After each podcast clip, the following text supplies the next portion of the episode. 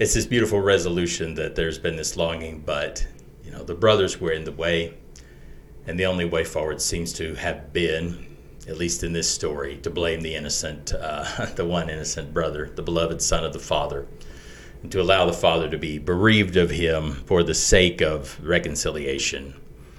And so um, I think that the gospel has been proclaimed to us from the beginning that the whole human enterprise, we could say that the gospel was made for us, but I think we were made for the gospel. Welcome, everyone, to the Faith Recovery Podcast. Thanks. I'm Kent, And I'm Nathan. and we are seeking to recover faith by recovering the faith.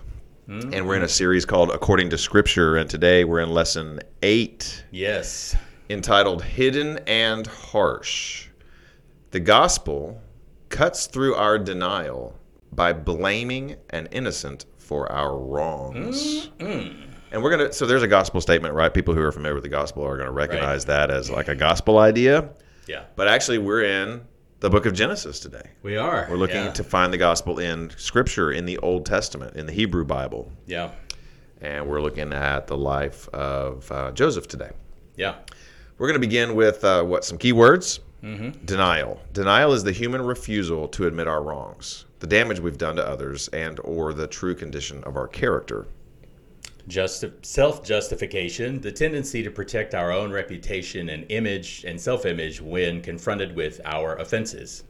Substitution. That's the Christian doctrine of Christ taking our place as offender against God so we can take his place as innocent and accepted. Mm-hmm. Conviction, the opposite of denial, a deep realization of our wrongs and or moral condition. Repentance, literally a change of mind, to embrace the implications of our previous way of life and to reverse course. Mm-hmm. So, those are key words for today. Remember those words. Now, highlights, key ideas. Jacob continues his familiar pattern of favoritism by offering preferential treatment to his 11th born son, Joseph. He even goes so far as to make for Joseph an ornate robe as a symbol of his superior standing. Mm-hmm. Joseph's ten brothers come to hate him and eventually sell him into slavery to cover their crime. That they dip Joseph's robe and present it in uh, to their father, who assumes his son has been killed by a wild animal. Rather than admit what they've done, the brothers allow their father to grieve for Joseph for 22 years. Meanwhile, God causes Joseph to thrive in captivity and makes him governor over Egypt. When Joseph's brothers come to buy grain from him in Egypt, he conceals his identity and carries out a scheme aimed at blaming their one innocent brother, Benjamin, for a crime while allowing them to go free and blameless. Through this ruse, Joseph enables the brothers to admit their guilt and find reconciliation with their past and with him. Mm-hmm. Okay, so there's sort of an overview, the key ideas, the highlights of the story. Yep. So, um, just coming up to speed, if you're not super familiar with the Genesis narrative, uh, Jacob has these kids, and we talked about them last time. He has these uh, 11 sons, and Joseph uh, is his youngest, the son of his favorite wife, Rachel, Rachel's the lady he actually fell in love with. right? Yeah. Laban's daughter, Rachel. Yeah, and uh, so he has uh, he has the preference for Joseph, and we see as the curtain kind of opens on Joseph's story, uh, really within a few verses, we get three reasons why his brothers hated him. So his ten older brothers, why they hated him. So Shall we read it? Yeah. Joseph, a young man of 17, was tending the flocks with his brothers, the sons of Bilhah and the sons of Zilpah, his father's wives. And he brought their father a bad report about them. Now Israel loved Joseph more than any of his other sons, because he had been born to him in his old age. And he made an ornate robe for him. When his brothers saw that their father loved him more than any of them, they hated him and could not speak a kind word to him. Joseph had a dream. Okay, so we've you said the reasons. Uh, He's they his father loves him more than them. yeah, He's brought a bad word about his brothers to his father. He's told on them something. yep, And here's the third reason: Joseph had a dream, and when he told it to his brothers, they hated him all the more. He said to them, Listen to this dream I had. We were binding sheaves of grain out in the field when suddenly my sheaf rose and stood upright, while your sheaves gathered around mine and bowed down to it. His brothers said to him, Do you intend to reign over us? Will you actually rule us? And they hated him all the more because of his dream and what he had said. Yeah. So we'll talk more about uh, that uh, in uh, as we go through the narrative. But yeah, they they see this this dream and they know what what it means, so they don't seem confused by that at all. It's it's kind of given to Joseph in these figures and forms, and yet they're like, "How dare you?" Uh-huh. Yeah, they so, they interpret it. Right. Yeah, it's not a it's not a hard one. Uh, so Joseph seems to have this problem reading the room, right? His brothers hate him, and he still he tells them his dream anyways. Yeah, not real popular guy. Um, Okay, so Jacob sends the, the snitch back out to, to check in on the brothers later on, right? Yeah, but they saw him in the distance, and before he reached them, they plotted to kill him. Here comes that dreamer, they said to each other. Come now, let's kill him and throw him into one of these cisterns and say that a ferocious animal devoured him. Then we'll see what comes of his dreams. Mm, yeah, so they discuss this and they decide, hey, let's let's kill this guy, right? Um, and there's some back and forth. Uh, Reuben and, and Levi kind of stand out, or not Reuben and Levi, Reuben and Judah stand out. Um, Reuben wants to save him uh, altogether and kind of creates this ruse like, well, let's just keep him here in this cistern, you know, and then Reuben was going to go back and rescue him. And Judah um, decides, hey, let's not kill him, let's just make some money on this deal. Uh, so Judah had a little bit, his uh, motives were a little bit less pure, but he is advocating for not killing him at least. And so they decide they're going to sell him into slavery to these Midianite traders. Um, but they still need that, that last part of their plan. So the first, what they originally thought was, let's kill him, and then we'll tell our father that an animal has has uh, slaughtered him, and then uh, and that may, I guess uh, it was easier to get away with murder back then. You know, mm-hmm. didn't have forensics. Uh, there's no CSI, uh, so that was their plan. But since they, they had they had found what they thought was a permanent solution, um, they still needed to find a cover story. So they take his robe and they dip it in an animal's blood. And that's I guess what we're going to find out in this cover up, right? So they got Joseph's robe, slaughtered a goat, and dipped the robe in the blood. They took the ornate robe back to their father and said, We found this. Examine it to see whether it is your son's robe. He recognized it and said, It is my son's robe. Some ferocious animal has devoured him. Joseph has surely been torn to pieces. Then Jacob tore his clothes, put on sackcloth, and mourned for his son many days. All his sons and daughters came to comfort him, but he refused to be comforted. No, he said, I will continue to mourn until I join my son in the grave. So his father wept for him. Yeah. So the brothers uh, obviously hurt uh, Joseph and what they did, but they also hurt Dad. Yeah, yeah, really seriously, right? Uh, it's hard to imagine doing mm-hmm. something worse to somebody than that. Mm-hmm. This perpetrating this lie, this self-interested lie, and uh, so there's these uh, everything kind of. I guess life goes on, and Joseph rises to power, as you may know from the story. That, but it only, uh, but he only rises to power through first descending. Right. Yeah. Yeah. He's got to go into what slavery, then prison. yes. very much a downward trajectory. Well, at first he actually, at first he does rise in power because he becomes um, Potiphar's yeah. right hand man. Yeah. Then Potiphar's wife accuses him falsely. Mm-hmm. Potiphar believes her lie. He gets sent to prison. Right. Yeah. Yeah. So he's in prison for quite some time. Um, and then through a series of events, and God reveals the meaning of a dream uh, for Pharaoh, and Pharaoh makes him his right hand man. So big, kind of this this massive transition, major promotion from, you know, prison trustee to um, second in command over all of Egypt. Kind mm-hmm. of a mm-hmm. big deal, right? Mm-hmm.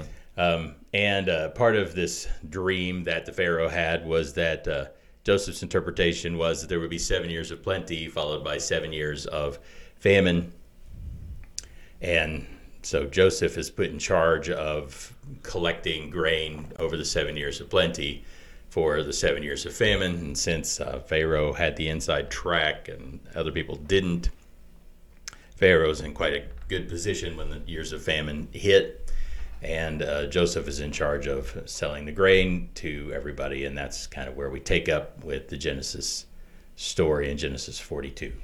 Now Joseph was the governor of the land, the person who sold grain to all its people. So when Joseph's brothers arrived, they bowed down to him with their faces to the ground. Ooh, they bowed down. Yeah. Just like it was foretold. As soon as Joseph saw his brothers, he recognized them, but he pretended to be a stranger and spoke harshly to them.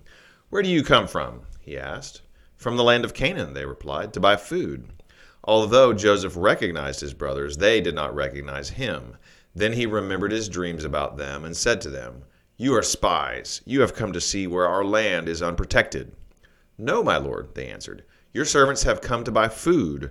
We are all the sons of one man. Your servants are honest men, not spies. Mm-hmm. Yeah. So uh, it's hard, maybe uh, just a cursory reading of this, we don't pick up the irony, you know, especially because this story began back in Genesis 37 and our attention spans are pretty short for the most part. Right. We've Right. gotten distracted by Joseph's ordeals in Egypt. Yeah. But uh, if you if you do the math, uh, we're told that Joseph was 17 when his brothers betrayed him, and that he was 30 when he entered into service of Pharaoh. So that was seven years, and then there were seven years of famine, right? So that's um, wait, that's 13 years, right? 13 years, and then seven years, and then we know that this was two years into the years of famine. Okay. So that brings us to 22 years. 22 years ago. Yeah, that's what we don't really appreciate or understand about this story is that these uh, 10 brothers had lived alongside their father who had remained in mourning for his son day in and day out for 22 years. Mm-hmm. If you can imagine that. And, um, oh man, I just I just saw a story the other day about some, or someone was telling me a story about a pastor who was responsible for killing a small child, a 12 year old. I know it's kind of a maybe brutal thing, but but was only discovered 35 years later. And this guy had served, continued to serve as a pastor, you know, um, for all this time. And my mm-hmm. friend was like, "How, you know, how does somebody go on like that, mm-hmm. you know, with this these skeletons in his closet for that long and that kind of just that pall uh, of evil and this dark, dark secret. And it really is a testament to our ability, our capacity for denial. Mm-hmm. And and that's something I, I think that this story is it really wrestles with and brings to the fore. And it's something that, you know, our capacity for denial is so great that we deny our capacity for denial. Um, it's hard for us to imagine that we could live with that kind of a of a secret and uh, maintain that kind of a cover up for that long. Um, as we might imagine being in someone else's shoes, and yet I'm sure that everybody has had things that they've done that they've hidden, and you know, even as that thing is being revealed, or someone asks us point blank or whatever, and we find that we're able to just um, put on a straight face and lie about it or whatever, and and that's this one of my major concerns over people who have left the faith is, is they come to critique God and find him you know, morally objectionable, especially now.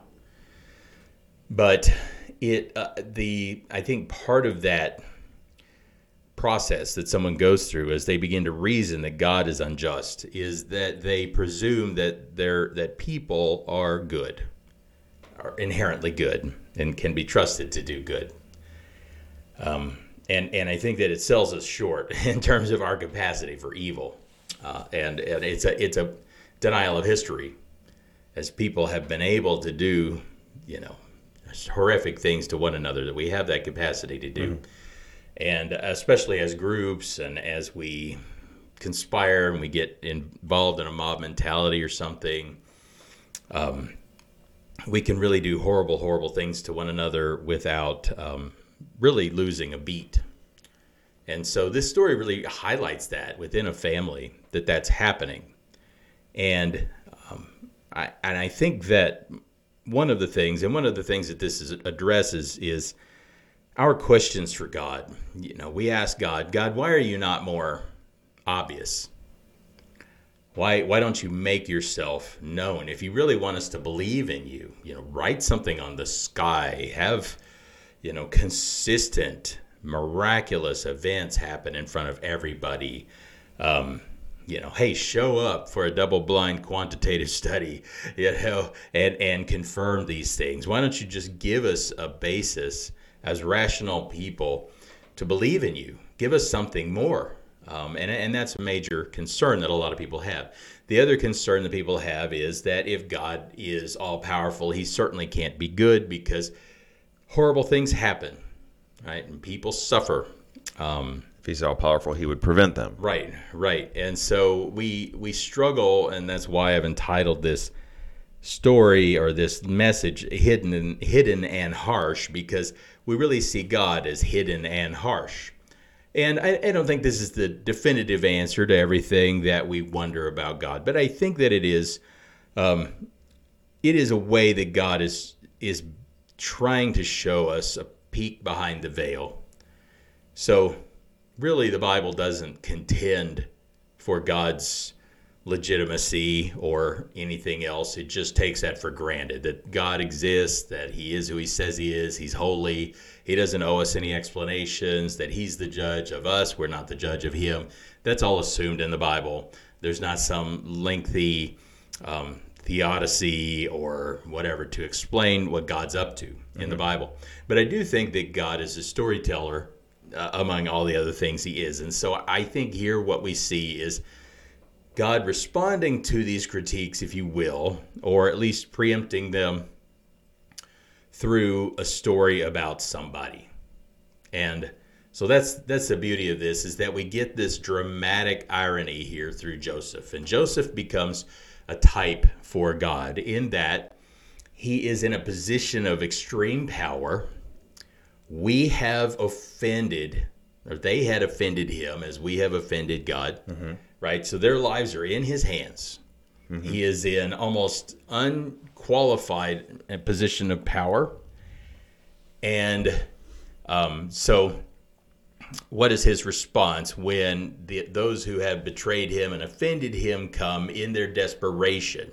Mm-hmm. As they have maintained a, a level of, of distance from their own offenses you know they they haven't really take, uh, taken ownership for what they've done i mean mm-hmm. we see that there is a real sickness and a deludedness in these men mm-hmm.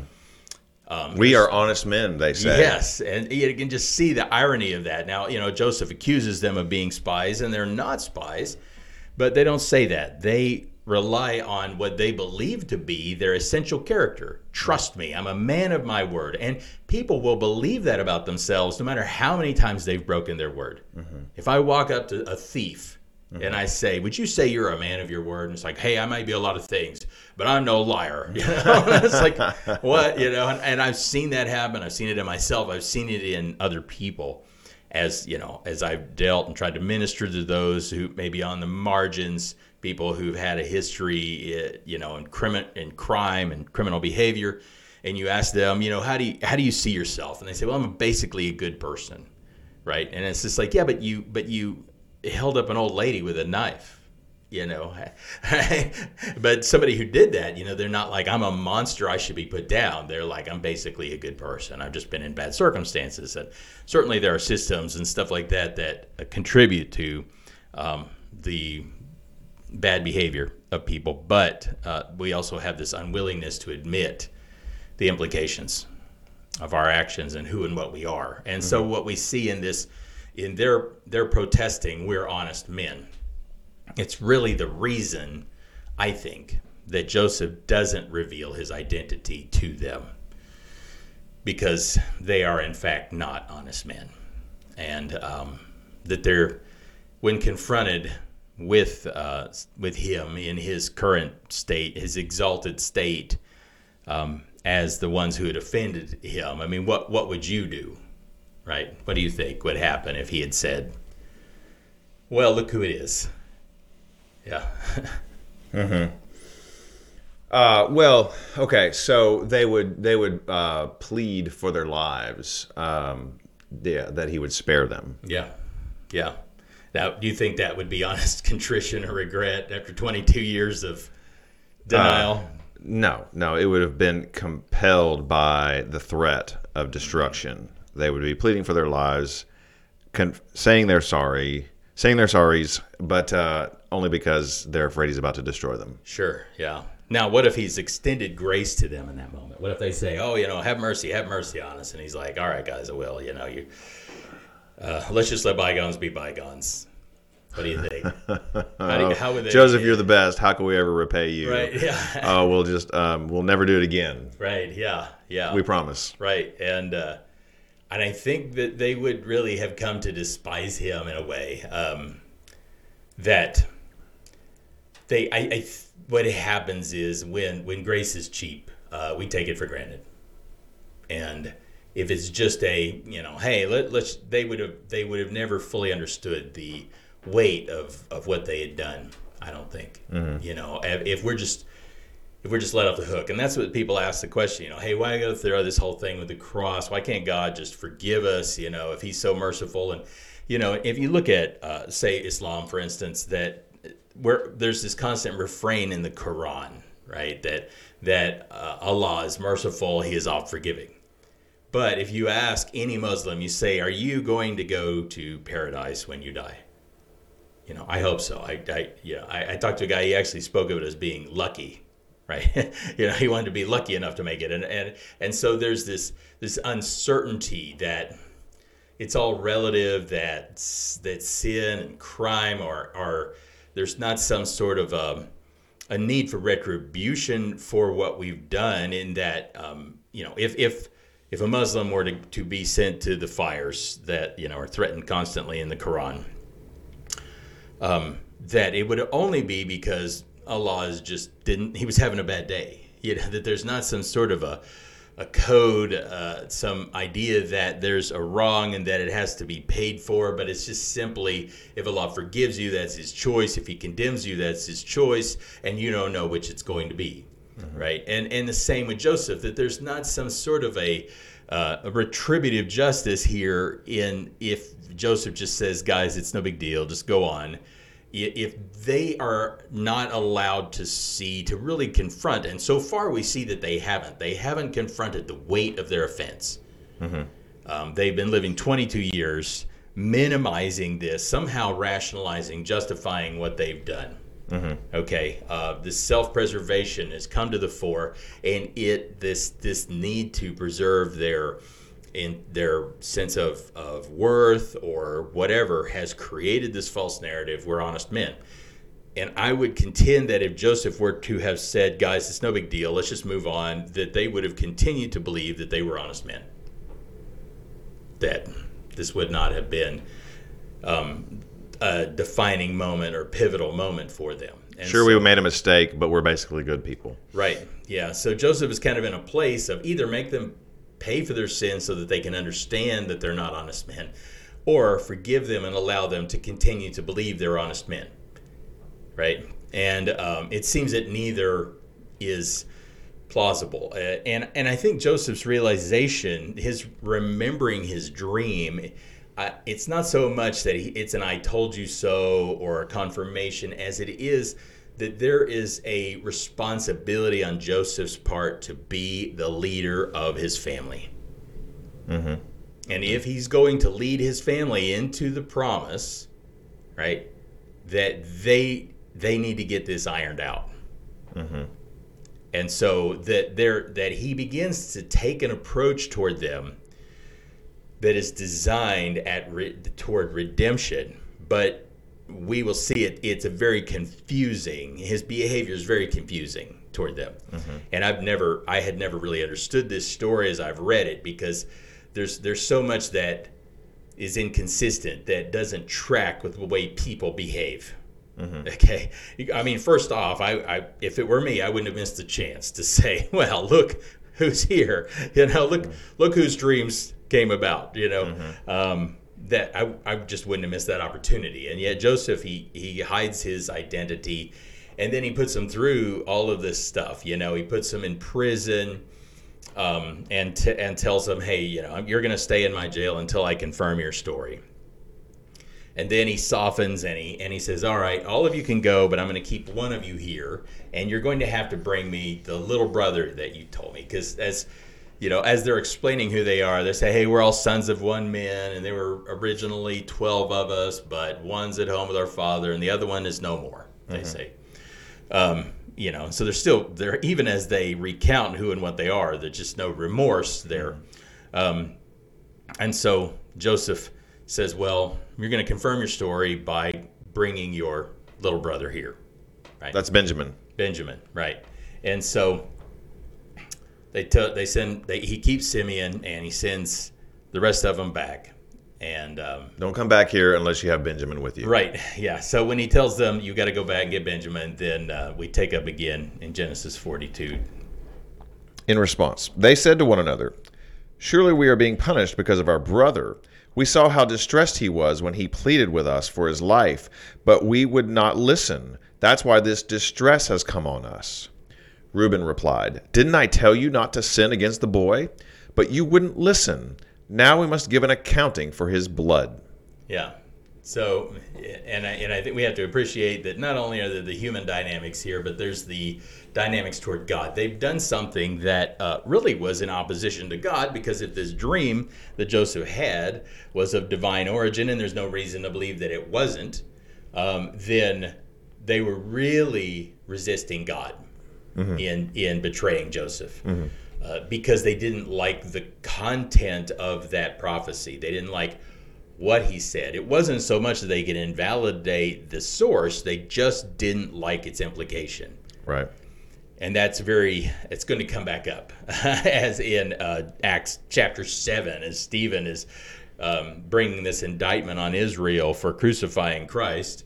And, and he says, You're just like your ancestors. They just, you know, they didn't like what they heard and they did away with the guy who was telling it to them. And so these guys are very much a type for all humanity and for Israel at the coming of Christ.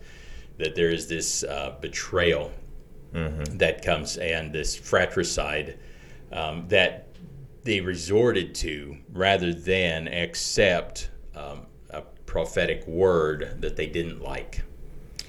And so Joseph, uh, he treats them very harshly, sends them back, and they they're beginning to, I think, have this remorse. Right? They're they're saying, we, we did something very spiritually reckless in this this harm that we committed. We were un we, we were uncaring about God's opinion of our behavior, and I and I think they're seeing that, and and Joseph is orchestrating things in that way so that they will uh, begin to interpret the things that happen as uh, divine retribution. Okay, uh, and so yeah, he'd he'd uh, he's orchestrated things so that they're beginning to find some regret, right? Um, but but Joseph, Because he cares. Because he cares about their spiritual state. right? Well, he wants. He wants. He, he's trying to. He wants them to come to true repentance. Right. And again, I've always had a hard time identifying Joseph because if it was me and I did this to them, I'd probably be off, you know, snickering, you know, in the background mm-hmm. that it this looks like vindictive behavior mm-hmm. to me. Why why do this? Why go through this ruse? Why put them through this pain and this suffering? Um, and Joseph knows they're going through it because he can understand what they're saying and uh, so he's been speaking to them in Egyptian through an interpreter. So he's he's give taken them off their guard. Now they can they're talking to each other unguardedly in front of him, thinking he can't understand them. Right. Right. And and so he hears them going through this. He sees the effect of it, and you would think if he if he's you know vindictively perpetrating this against them, then there must be some sort of sadistic glee Right. that he's getting from it. But that's not the case. And and we know that from the uh, from the text. Yeah. Reuben replied, Didn't I tell you not to sin against the boy? But you wouldn't listen. Now we must give an accounting for his blood. They did not realize that Joseph could understand them, since he was using an interpreter. He turned away from them and began to weep, but then came back and spoke to them again. He had Simeon taken from them and bound before their eyes. And Yeah. then, so there's this, you know, I mean, in the same verse, or you know, in, in two verses, that you see this uh, really cruel behavior, and yet he is quietly, he's secretly weeping behind the scenes. Later, they return. They go home. They need more food, so they have to go back for more. But this time, they have to bring Benjamin. Yeah. They bring Benjamin, and we're told, deeply moved at the sight of his brother, Joseph hurried out and looked for a place to weep. He went into his private room and wept there. After he had washed his face, he came out and, controlling himself, said, Serve the food. Yeah. And so not only I think does Joseph love his brothers and has he has he longed for them even in this uh, time of separation imposed by them um, but I think he had a particular affinity and love for his younger brother Benjamin. This is his full brother, son of his mother, um, and his younger brother, someone I think he feels a level of responsibility for. Um, and so to see him, I, I think not only is this tell us that Joseph, there's not in Joseph any sort of, of hardenedness or bitterness or vindictiveness, but there is a genuine love, but particularly for Benjamin. And you think, well, man, this guy's just so tender toward Benjamin, and surely he's going to reveal himself to him and say, hey, uh, I know you weren't part of this whole thing, and, and I'm just trying to teach the brothers a lesson, but he doesn't really do that. Um, we see uh, that there's this, um, you know, that Jacob has this particular affinity for Benjamin through the through the back, you know, behind the scenes, and, and he didn't want to send him. So um, everything's kind of riding on Benjamin, you know. Um, Joseph loves him particularly, but Jacob loves him particularly as well and wouldn't even send him, even to the point of uh, writing off Simeon rather than risking uh, Benjamin's life. So there's this uh, Joseph has orchestrated really suffering not only in his brothers but also in his father in requiring that Benjamin come before him. Um, he's he's pushing uh, on Jacob in in a significant way, and we'll learn more about that next time. Uh, the implications and why Jacob needed to confront this loss. Um, but uh, as it may seem that you know he, he did all of this just to see his full brother, it seems that everything Joseph has done from the time the brothers came was to orchestrate the coming of Benjamin before him. Mm-hmm. Okay, so he says, like you know don't come back until Benjamin's standing here, right? Um, but what we find instead, you know, it, rather than this great reunion with Benjamin, we see that Joseph extends his um, severe treatment to Benjamin, not not just as well, but in particular. Um, and so as a He story, makes he makes Benjamin out to be a scapegoat. well to be a, an offender, to be the one thief in the in the um, in the group. Uh huh. Uh huh. Now Joseph gave these instructions to the steward of his house. He's sending them back home. F- fill the men's sacks with as much food as they can carry, and put each man's silver in the mouth of his sack. Then put my cup, the silver one, in the mouth of the youngest one's sack, along with the silver for his grain. And he did as Joseph said. As morning dawned, the men were sent on their way with their donkeys. They had not gone far from the city when Joseph said to his steward, Go after those men at once, and when you catch up with them, say to them, Why have you repaid good with evil? Isn't this the cup my master drinks from and also uses for divination? This is a wicked thing you have done. Yeah. yeah. So uh, the brothers are like, no way, this wouldn't happen. You know, we would never do this. Again, they're counting on this assumption that somebody should trust them because of, of who they are, right? Um, and they're saying, if anyone's done this, then we will all become your slaves, and whoever did it will be put to death. And the, the steward says, "Man, you know, we don't do things like that. That's just what you dirty uh, Hebrews do. You know, we're, we're actually we actually believe in justice here, and so um, we will only punish the one who's taken the cup, right? Um, and so they go and they and they go through all the sacks and they find that the that it's in Benjamin's sack, and their reaction, At this, they tore their clothes. Then they all loaded their donkeys and returned to the city. Joseph was still in the house when Judah and his brothers came in, and they threw themselves to the ground before him. Joseph said to them, "What is this you have done? Don't you know that I that a man like me can find things out by divination? What can we say to my lord?" Judah replied, "What can we say? How can we prove our innocence? God has uncovered your servant's guilt. We are now my lord's slaves, we ourselves and the one who was found to have the cup." But Joseph said, Far be it from me to do such a thing. Only the man who was found to have the cup will become my slave. The rest of you go back to your father in peace. All right. Yeah. And so these brothers, you know, and, and what I what I love about this is that there's this attempt to just pay for what they've done. You know, after all these years, once they finally find remorse, they're just like, "Let us all become your slaves." You know, uh, and I, and I think that that's really common when people really see themselves that they just think, I just need to pay for this or whatever. Uh, but what good does that do? Especially if you have this one in power who wants to see redemption and not just retribution. So, it, you know, and that's the that's the uh, secret. That's the uh, I guess the challenge, if you will, in, in that to help people find this record, you know this remorse and this repentance deeply but to then allow them to carry on and to um, to be a part of a renewed relationship after this severe betrayal and so um, how do you do that hmm. and everything joseph has done even as he's been weeping in the background and as they've been just in torment right? Everything he's been has done has has culminated in this moment where he insists that Benjamin is to blame, and the rest must go free.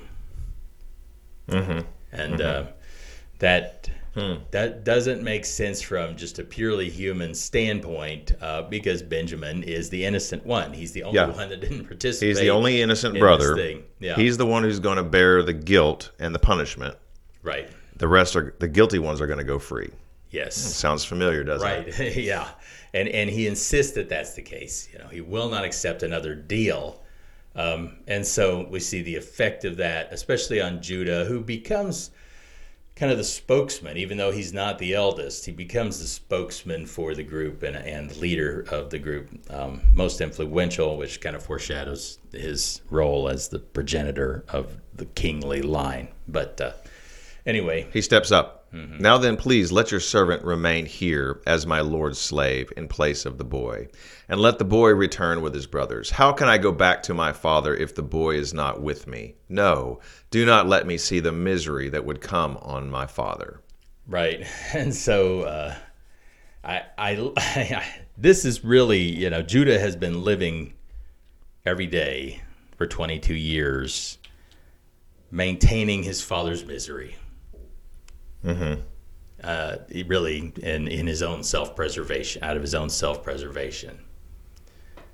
Um, this is a moment uh, where he really sees, and and I think that it's not it's not about him anymore. You know, he had really chosen himself. This cover up was all about each of them choosing their own well being um, over their father and over their brother, even. And now Judah has this moment of real, I think this is real repentance when he's like, I, I would do anything rather than see the, this misery come on my father. Mm-hmm. Um, and so I, that's just this. Ezekiel talks about that God would, would take out our heart of stone and give us a heart of flesh. Mm-hmm.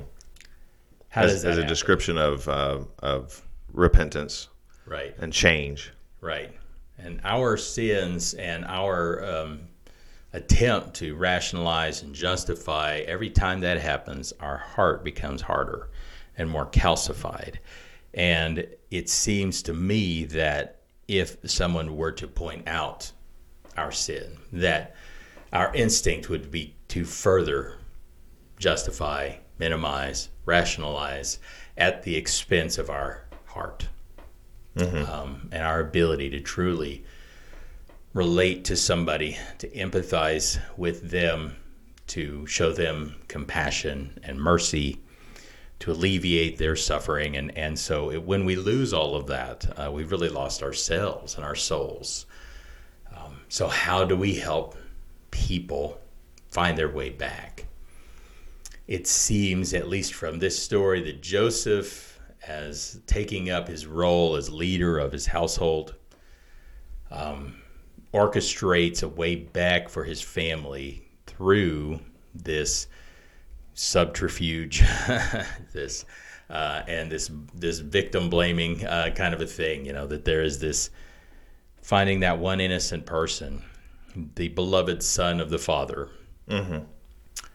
and um, bringing him into the mix, and then accusing him really of wrong, and letting the offenders go free. Something about all of that brought forth this kind of a change in Judah that I would consider a conversion experience for him. Mm-hmm. You know, that there's a future now for Judah. He's certainly not a perfect person, but, uh, you know, he had really orchestrated the, the selling of Joseph into slavery, and he, along with his brothers, had maintained the cover up. But now that it seems that there's this real repentance that that has been brought forth and uh, I, I, hope everybody can see the connections.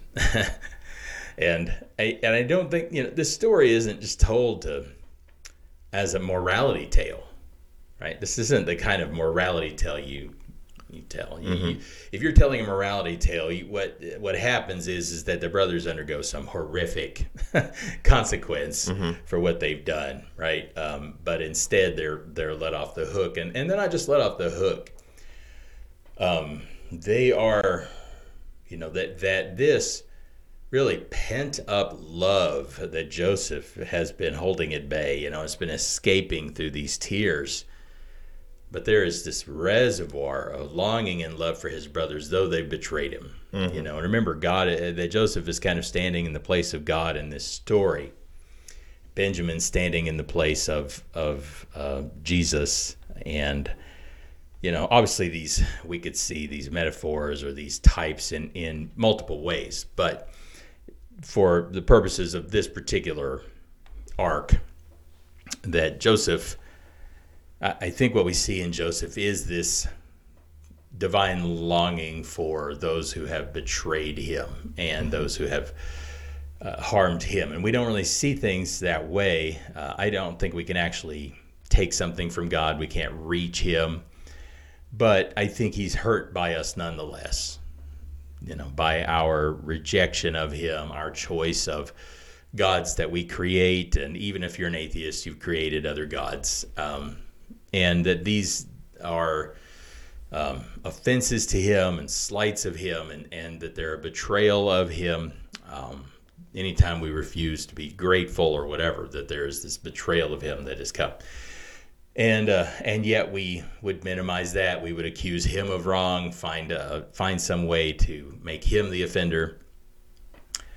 Uh, what we see in this story is is a God who is allowing painful things in in the lives of those who betrayed him, all while weeping over his longing for them and the pain that they are suffering, really at his hand, but out of a desire for reconciliation.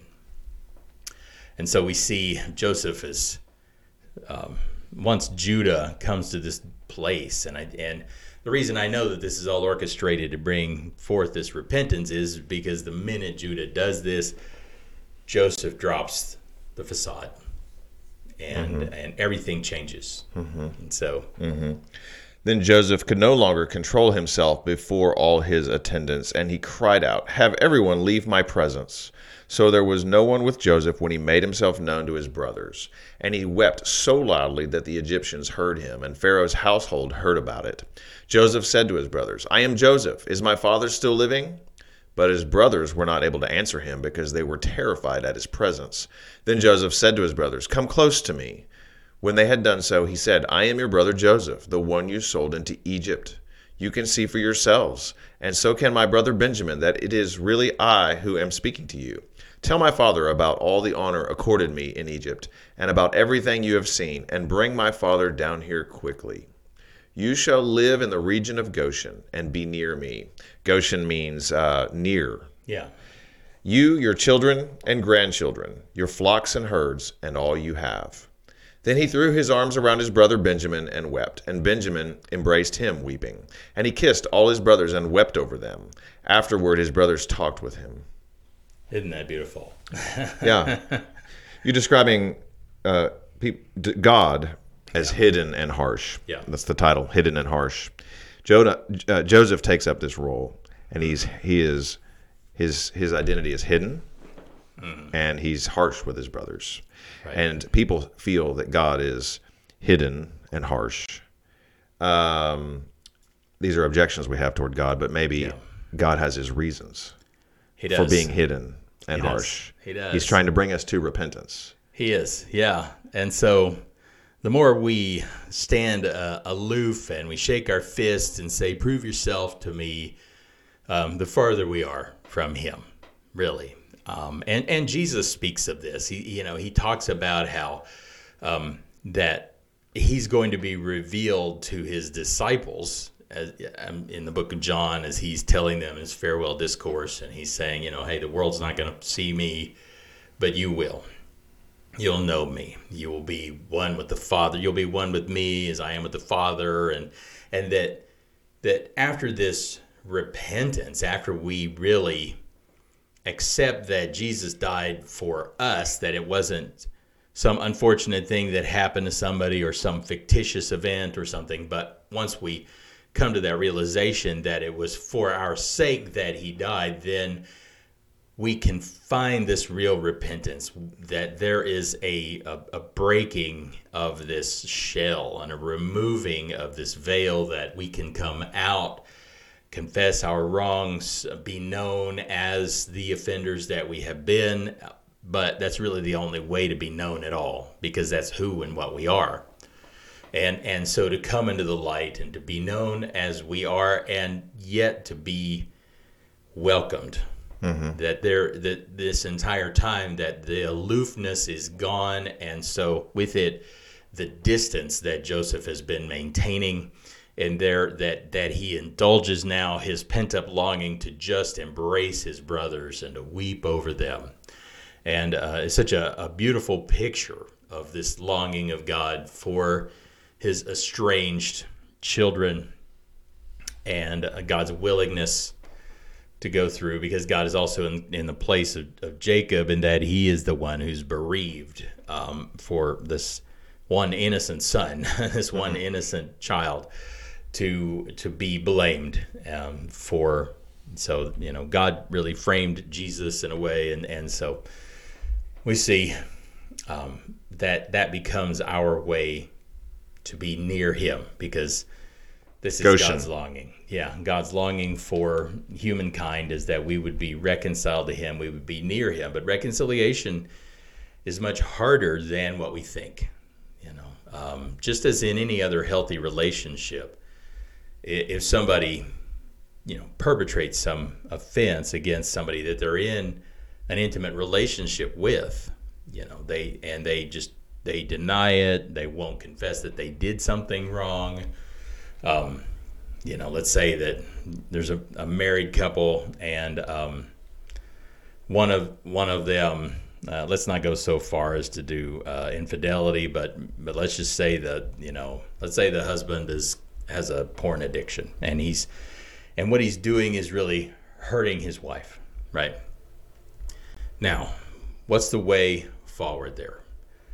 Um, so he's been you know, uh, indulging it and um, hiding it. And if she asks, he'll lie. And he's, you know, he's erasing his browser history and all of that. But along the way, he's losing so much of his his affinity for his wife, his his sense of self. He has been split into two people.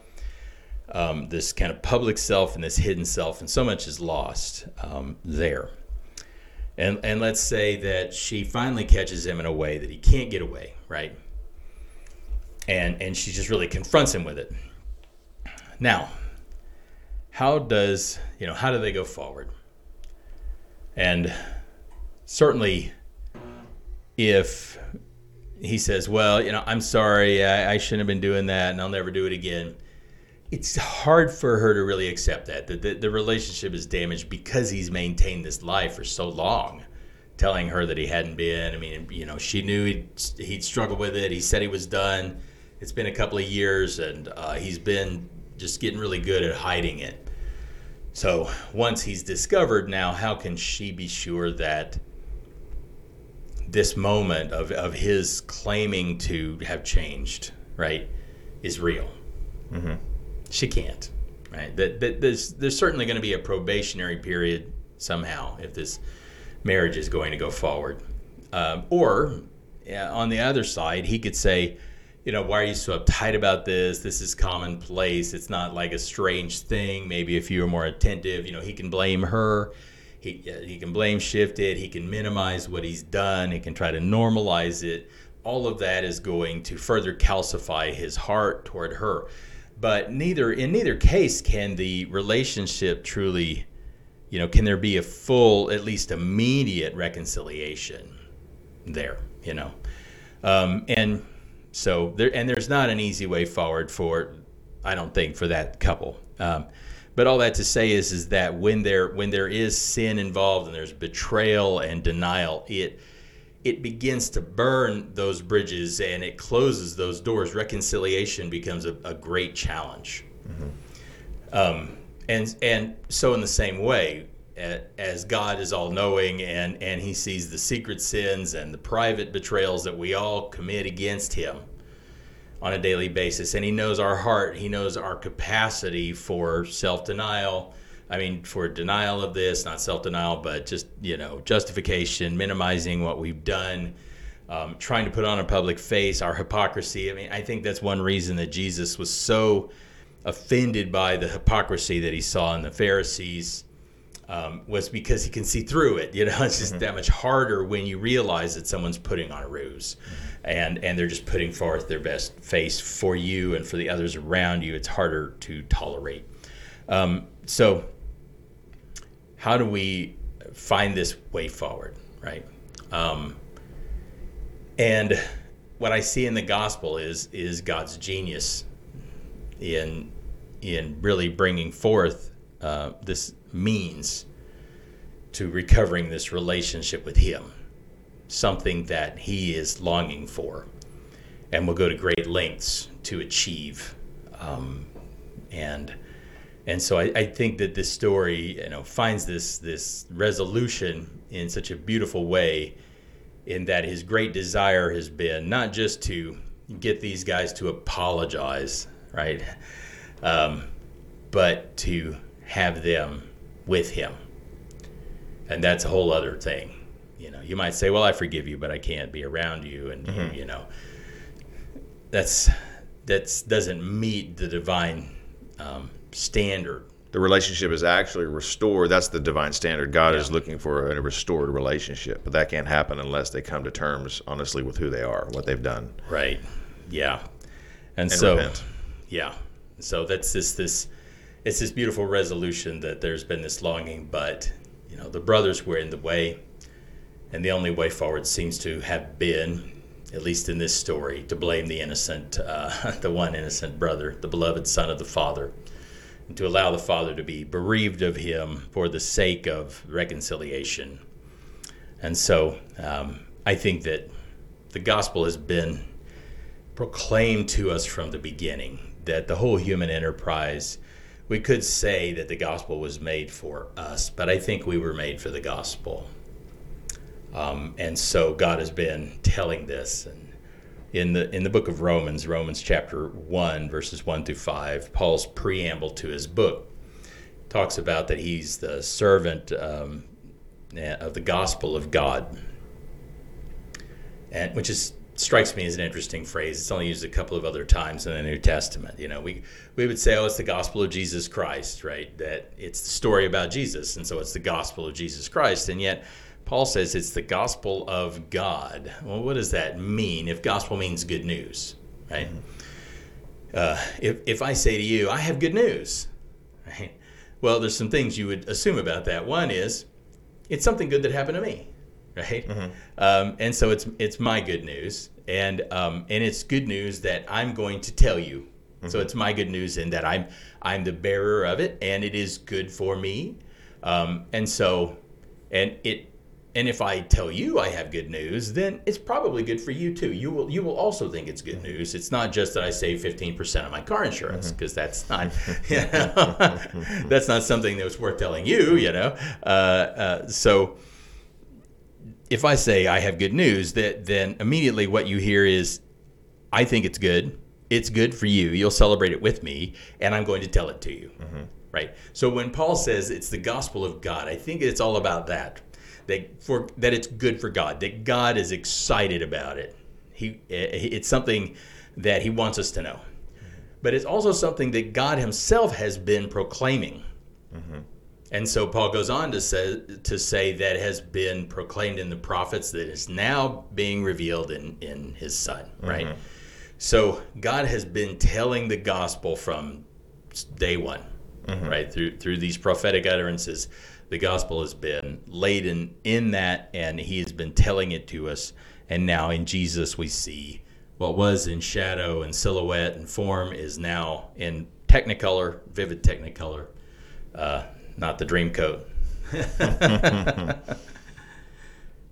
And this is how the gospel is according to Scripture. It is. It is. Yeah. And, and uh, what what does it tell us, right? Mm-hmm.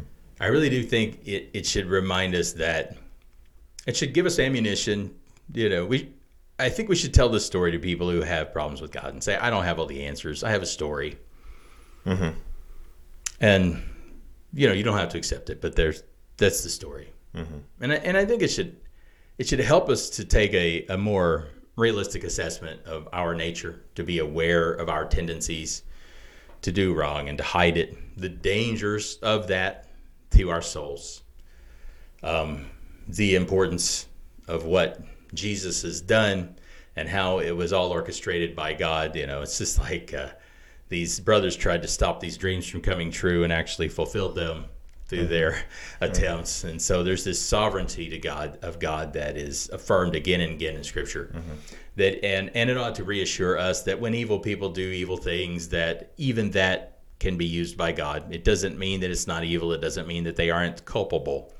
But it does mean that God is not surprised by it and that he's fully capable of incorporating those decisions into his great plan and already has from his eternal vista. And uh, it tells us that even as even if we feel that God is distant, even if we go through difficult times, that He has never stopped longing for us and, and cherishing us, um, and He is seeking to bring us closer through whatever other kinds of trials we might go through or whatever. But there is a real longing for this this concord to have with us. So. Thanks, everyone, for being with us for a full hour. Boom. Yeah. And if you've liked, if you if you got questions, if you'd uh, like to continue the discussion by email, you can send us a message discussion at recoverfaith.org. If you got some questions, maybe we can follow up in uh, subsequent episodes with your questions. We'll see you next time.